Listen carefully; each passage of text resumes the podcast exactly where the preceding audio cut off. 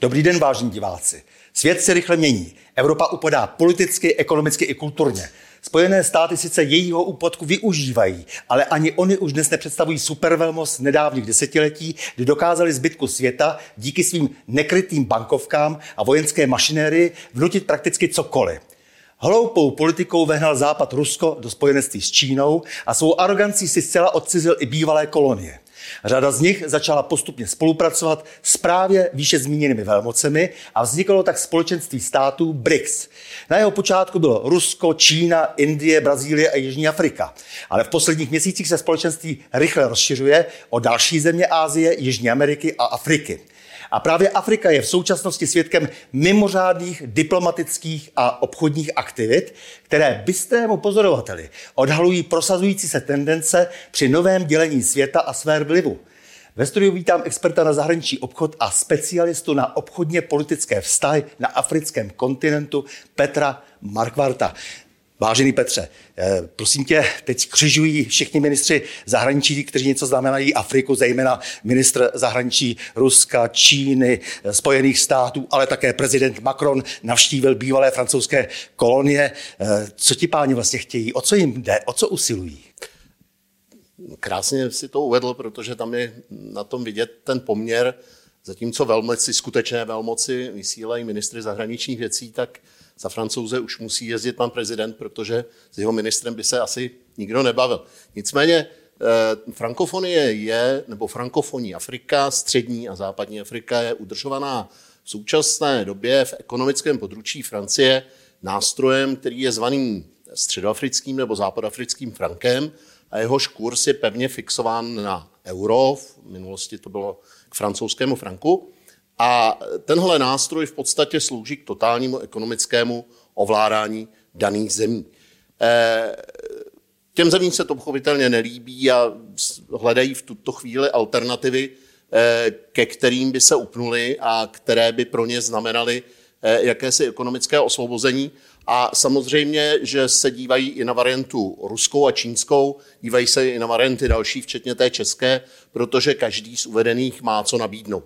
Je otázka, jak dlouho nám to vydrží. No, já mám takový pocit, že největší debakl právě utrpěla africká, francouzská politika a Spojené státy taky nic moc, také moc nevítězí. Takže se zdá, že Rusko a Čína mají dnes navrh. Ono je to eh, o té retorice. Eh, my jsme si zvykli a kopírujeme to po Spojených státech, eh, ty africké země nebo obecně země třetího světa neustále poučovat, komandovat, mentorovat, říkat jim, co smějí nebo nesmějí, případně Eh, pokud jsou to ty velké velmoci, eh, je vydírat. To se pochopitelně nikomu nelíbí a takovým markantním příkladem, jak eh, ten třetí svět na to reaguje, je současný poměr k odsouzení Ruské federace a k podpoře sankcí proti Ruské federaci. Protože zatímco 2. března ještě to hlasování na půdě valného schromáždění dopadlo 141 ku 5, ale pozor, bylo tam 46 abstencí nebo buď to zdržení se hlasování nebo nepřítomnost sále, eh, z čehož velká většina těch zemí pocházela právě z toho rozvojového světa, ale byla tam pochopitelně Čína, Indie, eh, Jihoafrická republika. A eh, ta druhá, ten druhý problém, o kterém jsem mluvil, to znamená ta podpora těch sankcí, no tam to dopadlo ještě hůř. Sankce proti Ruské federaci dneska podporuje, podporují Spojené státy, Kanada na jednom křídle planety, prostředku Evropská unie a na druhém křídle planety Japonsko, Jižní Korea, Austrálie a Nový Zéland. A toť vše. No to je samozřejmě velká změna e, zájmů, že to je vidět, že prostě se obrací ty zájmy jinam těch afrických států. E, zajímalo by mě, e, co říkáš tomu, že, že Lavrov, minister zahraničí Ruska, navštěvoval zejména státy, které mají velké zásoby zlata, protože Rusko samotné bylo vyloučeno z asociace pro trh s vzácnými kovy, e, no a Rusko prý chce založit vlastně svůj vlastní trh v Moskvě. A že prý jsou tedy svolny takové státy, jako je Uganda, možná Kongo a tak dále. Určitě je to zajímavé pro všechny účastníky, protože ten moment eh, tezaurace dneska funguje především u toho zlata. Jeho cena se trvale roste, eh, čili mě to neudivuje. Na druhou stranu Rusko samotné je velkým producentem zlata, takže si myslím, že v tomhle směru nemá žádný problém. Já jenom obecně bych k tomu poznamenal, že každá akce, každý tlak vyvolává reakci. A tou reakcí je v podstatě dneska tvorba jakéhosi paralelního platebního systému, kdy stále více států se odklání od toho anglosaského SWIFTu a postupuje směrem k národním měnám a k jakýmsi alternativním platebním schématům, které jsou otázkou příštích deseti let takže se máme na co těšit. A ještě jaké hlavní sféry, se dá říct obchodní zejména, eh, vlastně zaujaly Čínu, nebo kde už jsou dominantní, eh, kde zase naopak eh, chce dominovat Rusko? Úplnou prioritou Číny je samozřejmě surovinová politika, protože Čína má omezené energetické i další surovinové zdroje, takže pro ní jsou naprosto klíčové infrastrukturní projekty z hlediska dopravy a další přepravy, zpracování ropy a plynu, především z afrického kontinentu.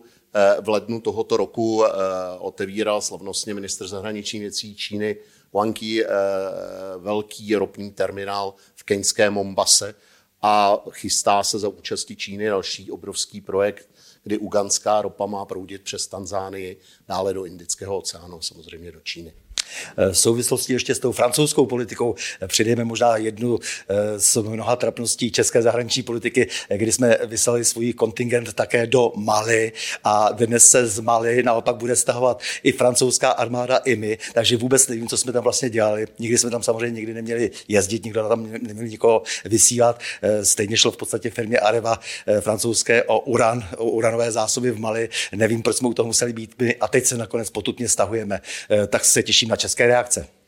No, ono se tak úplně nestahujeme, ono se stahujeme z Mali, Stando, ale stahujeme se tak chytře, že jsme si opět zvolili tam, kde jsou všichni a zejména tebou jmenovaná Areva, takže se stahujeme do Nigeru a můžeme se jenom těšit příštím roce nebo v nějakém blízkém budoucím čase, že k státnímu převratu nebo k vojenskému puči dojde i v Nigeru a budeme se stěhovat opět, takže to je, bude taková cikánská zahraniční politika.